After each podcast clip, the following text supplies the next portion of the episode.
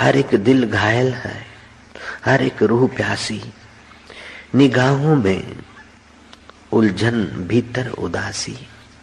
हर एक दिल घायल, हर एक आँखें प्यासी। निगाहों में उलझन भीतर उदासी। हर एक जोश के साथ है बदवासी ये दुनिया मिल भी जाए तो क्या है? दिन में कोई तारे दिखा दे तो क्या है? यहाँ तो खिलौना है इंसान की हस्ती। यहाँ तो खिलौना है इंसान की हस्ती। ये बस्ती है मुर्दा परस्तों की बस्ती। यहाँ पर तो जीवन से है मौत सस्ती। ये दुनिया मिल भी जाए तो क्या है? ये दुनिया अगर मिल भी जाए तो क्या है? कोई दिन में तारे दिखा दे तो क्या है? यहाँ सब भटकते हैं, बदकरार बनकर। यहाँ जिस्म सजते हैं, बाज़ार बनकर। यहाँ सब भटकते हैं, बदकरार बनकर यहाँ जिस्म सजते हैं, बाज़ार बनकर। यहाँ प्यार होता है, व्यापार बनकर। ये दुनिया अगर मिल भी जाए तो क्या है?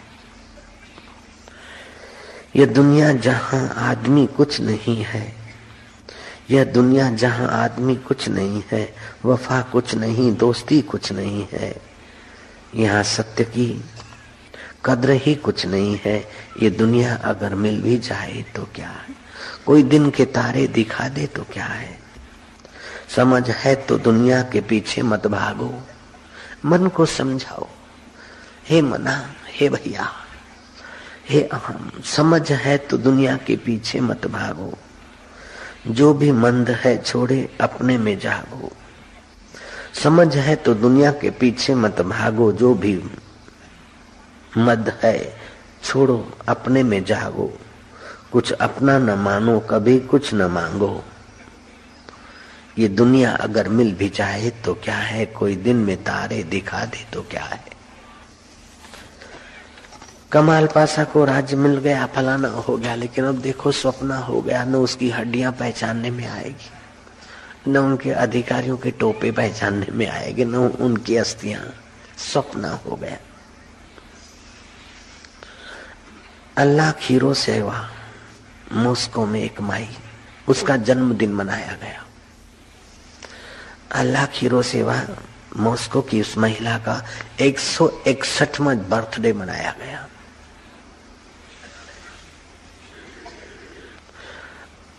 मॉस्को के अजरबेजन क्षेत्र की यह घटना है।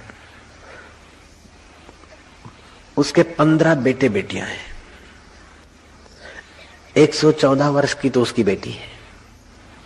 एक सौ इकसठ वर्ष की माँ और 114 वर्ष की उसकी बेटी है। और उस बेटी को भी दस बच्चे हैं।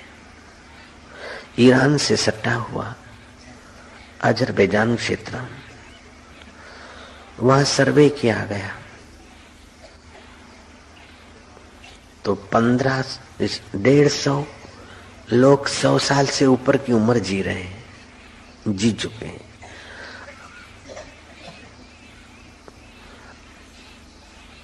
और 1500 लोग 90 साल से ऊपर की उम्र जी रहे हैं। लेकिन इतनी उम्र जी लिया फिर क्या? एक सौ इकसठवा जन्मदिन मना लिया तो क्या? चांगदेव ने चौदह सौवा वर्ष गांठ मना ली तो क्या? आखिर ये नश्वर देह है, नश्वर वस्तुएँ हैं। ये महलों, ये तख्तों, ये ताजों की दुनिया, ये दौलत के भूखे रिवाजों की दुनिया, हकीकत के दुश्मन समाजों की दुनिया, ये दुनिया अगर मिल जाए तो क्या है? अगर एक सौ इकसठवा वर्ष दिन मना ले तो क्या है? पाँच सौ और पचासवा वर्ष कोई मना ले तो क्या है? आखिर तो मरने वाला शरीर, उसको मैं मानने का अहंकार तो मौजूद है। घाटे घाटे में है। हे राम जी, न जल्दी मरना अच्छा है, न दीर्घ जीवी होना अच्छा है, न धनवान होना अच्छा है, न निर्धन रहना अच्छा है। तीनों लोग चौदह भुवनों में घूम कर देखा, न देव बनने में सुख है, न दानव बनने में सुख है। न यक्ष बनने में सुख है, न राक्षस बनने में सुख है। न आजानु देवताओं के पास सुख है, न कर्मज देवताओं के पास सुख है। हे राम जी, न अप्सराओं के पास सुख है, न नाग कन्याओं के पास सुख है। सुख तो एक जगह है जहाँ संत का मन ठहरता है, वही आत्मा में सुख है। और कहीं भी सुख नहीं, चौदह भुवनों में घूम कर देखा। और संत का मन कहाँ ठहरता है, समझ गए, अपने आप में। इसी को कहते हैं श्री कृष्ण योग। योग कर्म, सुख औषधम योगी कर्म में भी कुशल होता है, कर्म का बंधन उसे बांधता नहीं। कर्म से जो मिलेगा वो नाशवान होगा और प्रेम से जो मिलेगा वो अविनाशी होगा। अपने अहम को संभाल कर जो मिलेगा वो नाशवान होगा और अपने अहम को डुबा कर जो मिलेगा वो अविनाशी होगा। पवित्राणाम पवित्रम च मंगलानाम च मंगलम। पवित्राणाम च पवित्राणाम पवित्रम च मंगलानाम च मंगलम। प्रथमा सर्वधर्माणाम योग धर्मो निगद्यते। ये पद्म पुराण कर्म कुर्म पुराण की बात चल रही है। कुर्म पुराण के चुम्वालीसवें अध्याय के उन्नीसवें श्लोक का ही अनुवाद सुन लो। धर्म में श्रेष्ठ, सारे धर्मों में श्रेष्ठ योग धर्म कहा गया है। तपस्वी भी अधिक योगी, ज्ञानी भी मतो अधिका गीता ने कहा, पवित्रों में पवित्र और मंगलों में मंगल तथा सब धर्मों में श्रेष्ठ धर्म कहा गया है, योग। आप भगवान में अपने परमेश्वर में विश्रांति पाओ, सब धर्मों में पवित्र धर्म। पवित्रों में पवित्र और मंगलों में मंगल तथा सब धर्मों में श्रेष्ठ योग धर्म कहा गया है।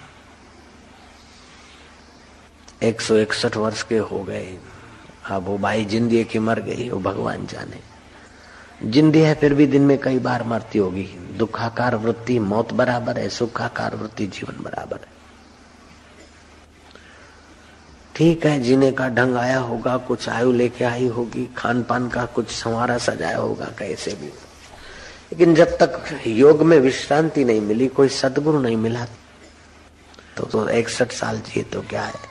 एक हज़ार इकसठ साल जिए तो क्या है? चौदह सौ वर्ष जीने वाला चांगदेव ज्ञानेश्वर के चरणों में जाता है कि महाराज, उससे भी बड़ी बड़ी उम्र वाले ऋषि मुनि तो अभी भी है। श्रेष्ठ पुरुष चिरंजीवी है तो आनंद की बात है, अज्ञानी चिरंजीवी है तो बोझे की बात है। मंगलमय जीवन मृत्यु में सिकंदर की कथा है कि वो पानी पीने से अमर हो जाता है आदमी। ढूंढते धानते उस जगह पर पहुँचा जहाँ अमृत कहा, चश्मा था।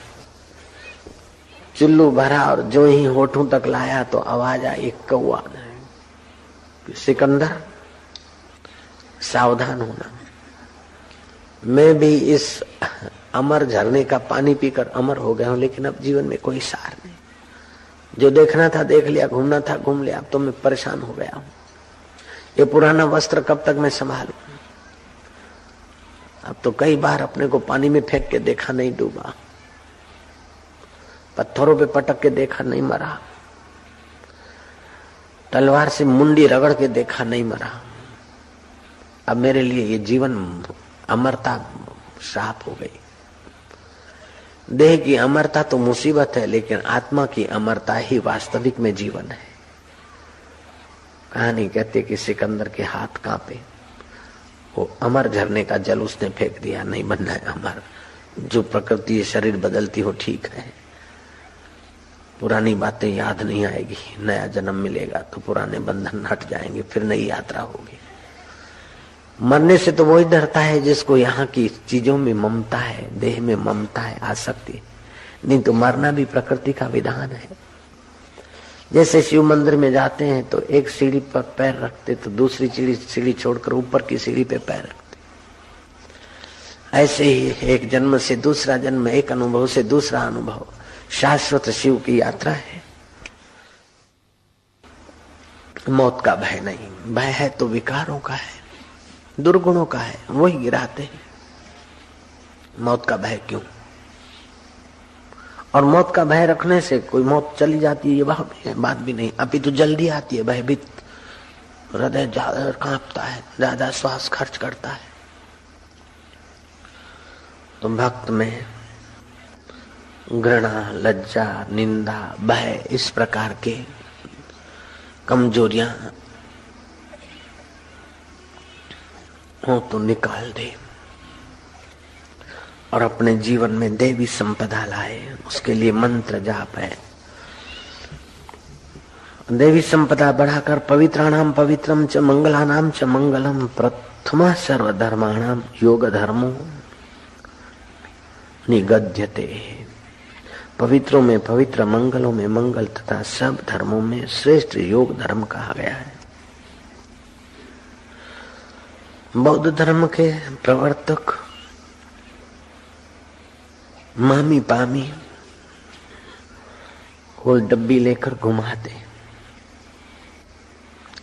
तांत्रिक साधना करते हैं।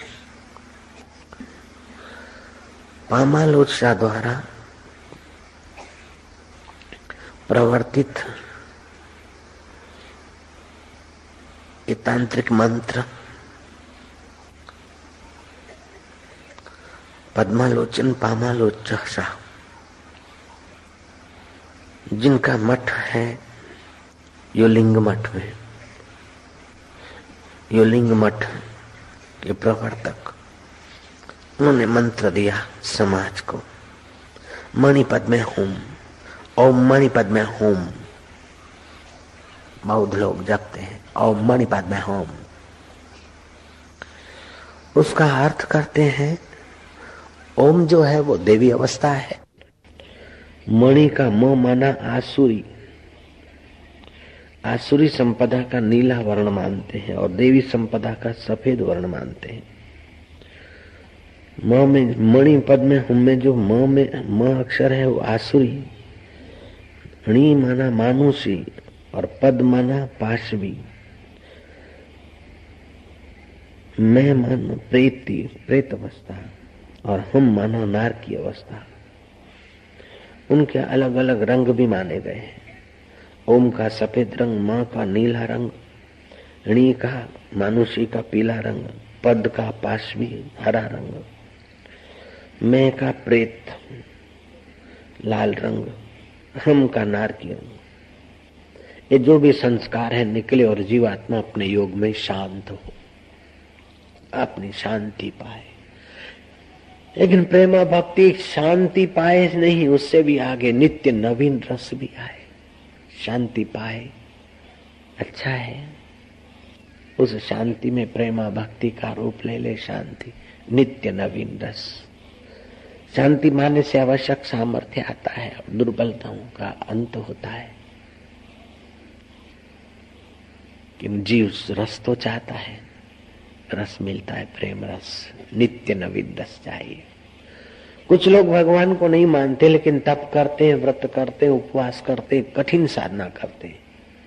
मुक्ति तो उनकी भी हो जाती है। जैसे धन, जैन धर्म में भगवान के अवतार अवतार को नहीं मानते, भगवान को नहीं मानते अपने कर्म। शुद्ध करो तो आत्मा की मुक्ति है, मुक्त आत्मा है। वो लगते अपने परिश्रम से मुक्ति तो पा लेते हैं। लेकिन भक्तों के जीवन में जो वर्तमान में ही क्लेशों की निवृत्ति और रस की प्राप्ति, वो तो भक्ति रस से ही आती है।